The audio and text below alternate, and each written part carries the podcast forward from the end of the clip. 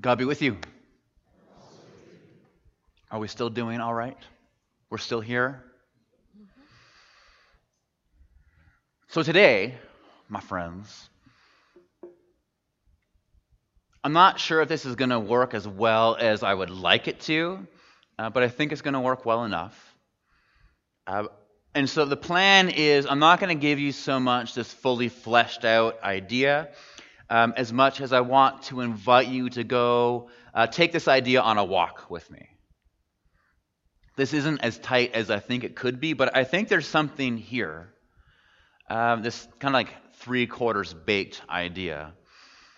Um, but I think it's a good idea. I think there's something here that we all need to chew on. Um, and I'd like to invite you into this idea with me as we head into Christmas. So, some work may be required of you, but that is, after all, why we are here. And so, this morning, we're going to talk about a few things. And we're going to talk about the thing that we keep in our basement. We're going to talk about the problem with what we're exploring this week. Uh, we're going to talk about whether or not I'm using the word oxymoron correctly. And we'll end, I hope, with this thing that we should never, ever, ever, ever, ever do. Uh, but let's begin with a prayer. So if you'd bow your heads one more time with me, please.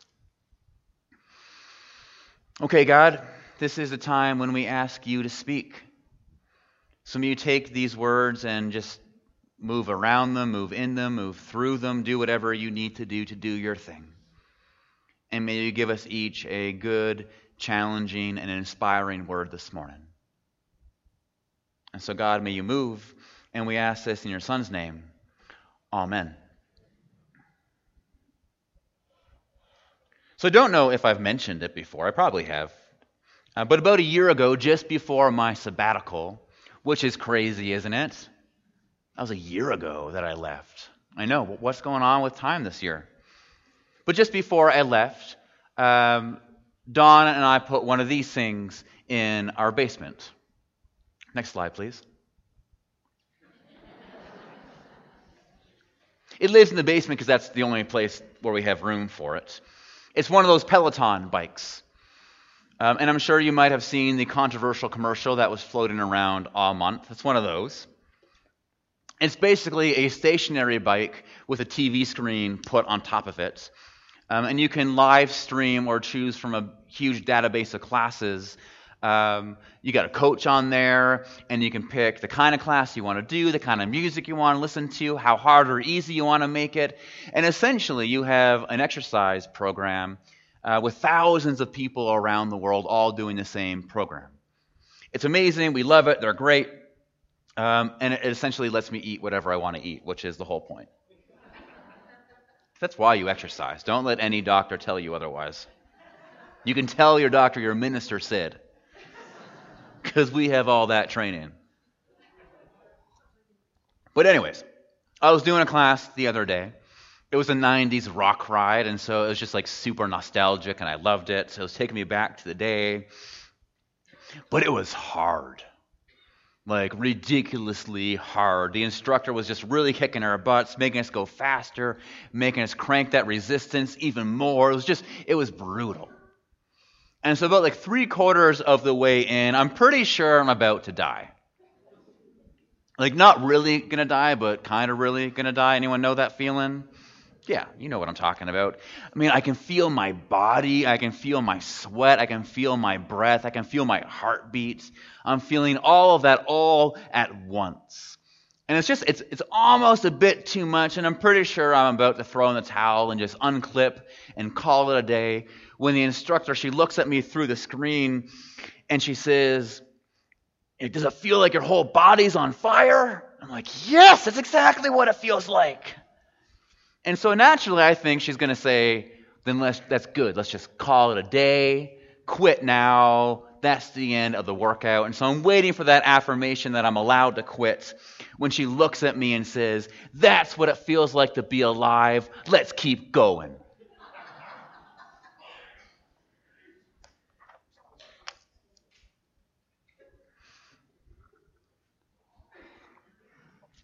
So we are in week three of Advent. We're three weeks into the season uh, of getting ready to embrace all that Christmas is. of showing up at the manger, not simply ready to celebrate, but more importantly, ready to join in on what Christmas means. Ready to join in on this idea that God is here with us and for us, leading us into new lives and a new world. Not a life and world that we get to after we die, but a life and world right here, right now, a life connected with God, each other, and ourselves, life as it was meant to be. And as we journey through Advent, uh, we're taking some time to reflect on what that means for us. What kind of things should we reflect upon as we get ready to show up at the manger? And so we've already reflected on hope and peace. And today we get to reflect upon what might be the hardest thing to reflect upon throughout the whole Advent season, and that's joy. Because really, when it comes down to it, what is it? What is joy? What do we talk about when we talk about joy? And this is where the whole trouble with this sermon started when I thought, like, well, what is joy? Because I can't give you just a platitude. I can't just say joy is this beautiful overarching thing, and you're like, yes, that's joy. We all feel so good. But then as soon as you leave here, the whole thing just falls apart because really it's just an empty platitude. And so I got thinking, what do we talk about when we talk about joy? Because it's made out to be this like pinnacle of emotions. We hear about it in songs we sing at church. We hear about it in pop culture. Whenever we see it written down, it's always super fancy. It feels important. It has that air about it. But what is joy exactly? Is it just pure happiness extract? Is it just pure elation? Is it a spiritual high? Is it something else altogether? And I got to wondering this week what is joy? And what does that have to do with Christmas? So, those are the two questions I was rumbling with this week. And as I wondered about it, I kept coming back to the bike we have in our basement, which is really saying the same thing as this old parable that exists. And the parable talks about how there was once this young woman who every night she would go down into these really dark, dangerous, and scary woods, and she would run through them while laughing. And she did it so often and so deliberately that the entire town would gather to watch her, wondering just what the hell is she doing? Because everyone knows how dark and scary those woods are. Nobody would run through them, certainly not while laughing. And so they're all gathered one night watching her do this. And a wise old woman from the next town stumbles over, and they wonder aloud, What is she doing? And that wise old woman says, You guys don't do this? Oh, you should. She's practicing being alive.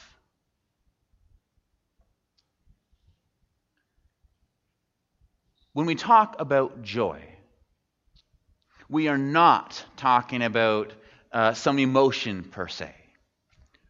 We're talking about an experience. When we talk about joy, we're not talking about something we do so much as something that happens to us. Because when we talk about joy, we're talking about the radical affirmation that you are fully and truly alive just as you are. Joy is crying at a funeral and then immediately in the same breath laughing hysterically.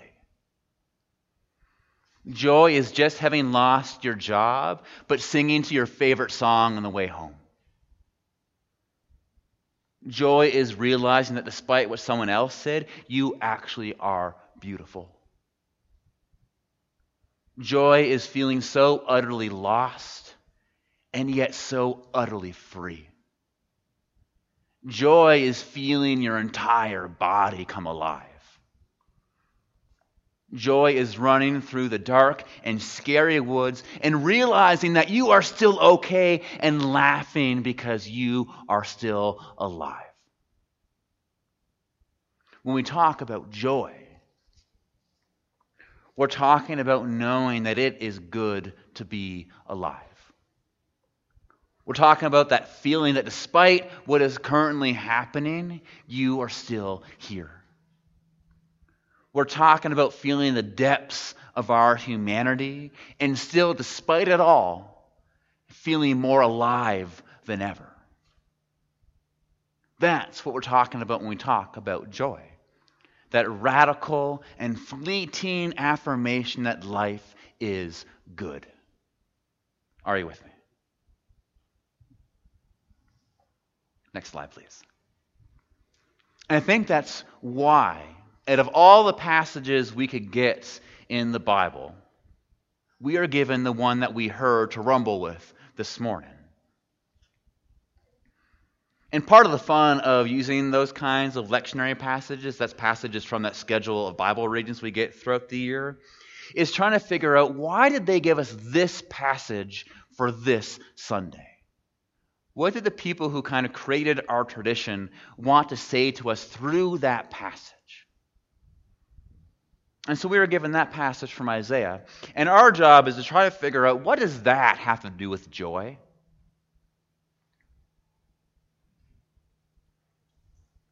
And the thing I kept coming back to as I looked at that passage is that whole passage is basically one big paradox. It's just one big juxtaposition, it's one big oxymoron. The badlands will flower. Limp hands become full of energy. Rubbery knees are strengthened. Blind see. Hot is cold. Deaf hear. The whole thing is a description of things that don't usually go together, things that we're not used to hearing in the same breath barren, fruitful, hot, cold, weak, strong. Which is weird, it's counterintuitive. A life with God is both of those things. God's world includes both of those things.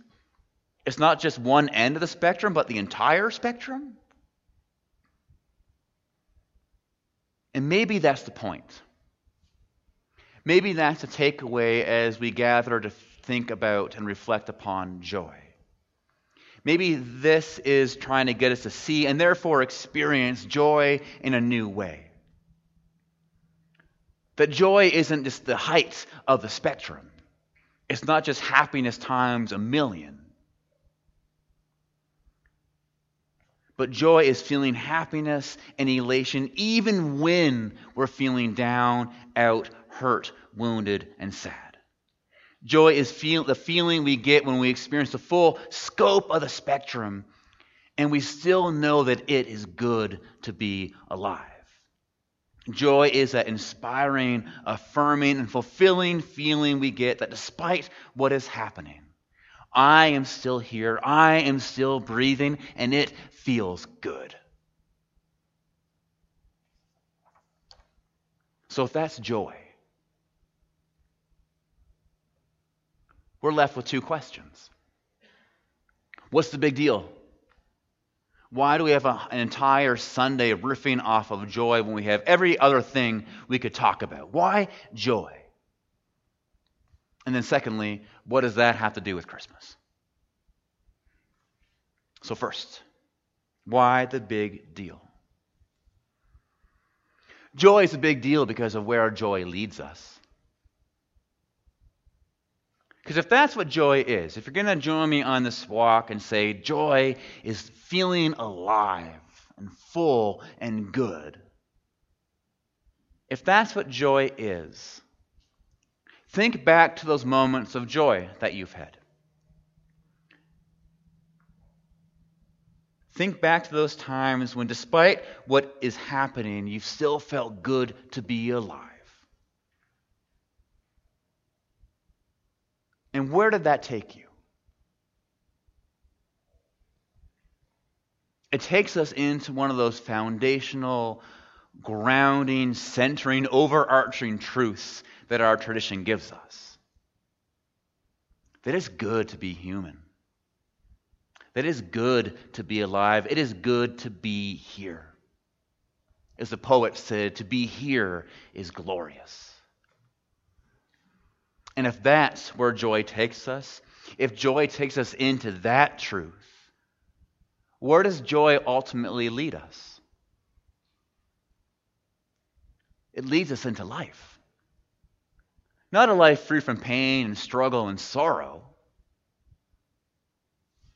but into a life of wholeness into a life of recognizing that the whole thing belongs and I can experience the whole thing, the heights and depths of my humanity, and it can still feel good.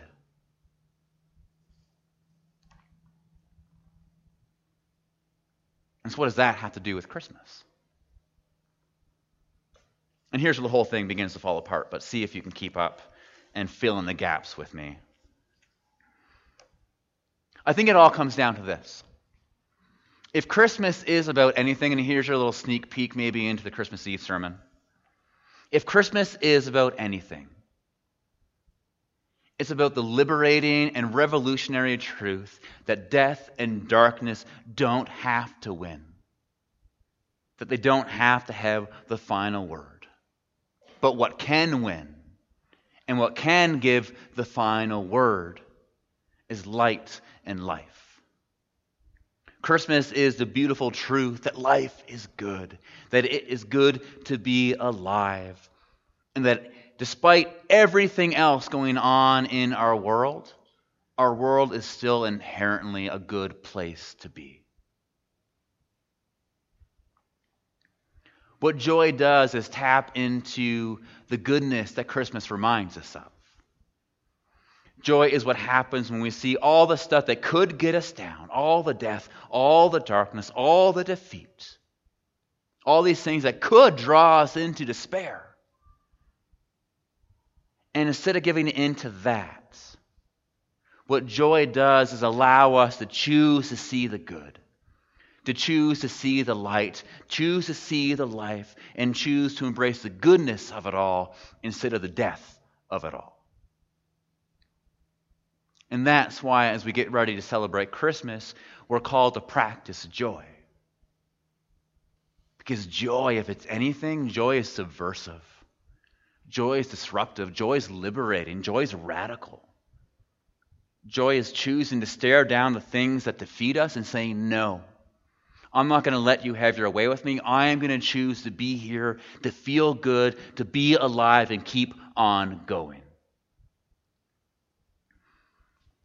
And so, as we head into the week of joy, I want to give you some homework. Because the thing we're called to do is practice joy. And so, so, two thoughts for you, and this is where my notes end. Two thoughts for you.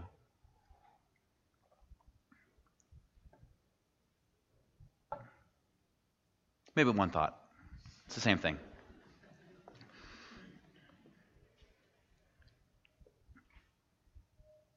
Knowing that joy is not something we do, but something that happens to us. When joy pops its head up, when you have those moments of like, oh, life is good, I feel alive, the thing you should never, ever, ever, ever, ever do is kill it. Don't do what Brene Brown calls a foreboding joy. Don't do this thing that we so often do as peoples when joy comes up and you're like, oh my God, this is so good. This is great. Don't do this thing we do of like, oh, but when is the other shoe going to drop? I don't know if how long is this going to last. Can I trust this? You know, I, I, I don't think this is real, so I'm going to go camp out over here in death and defeat because this feels comfortable. I know this. Don't do that but do the radical, subversive, liberating thing of when joy rears its head and you feel more alive than you've ever felt before. Do the beautiful and radical and subversive thing of going over here and saying yes and feeling it all and feel how good it is, despite what is over there. And choose to revel in it, choose to celebrate it, and choose life. Because what Christmas tells us is that despite the death and darkness we may feel, God has not finished this with this world yet. God is not done with us yet. Life goes on. Life continues. There is still more ahead of you. So why would you ever go and camp out over there? Camp out over here. Choose life. And may the joy that you experience this week lead you deeper into life. And may you call it good. And to that, all God's people say, Amen.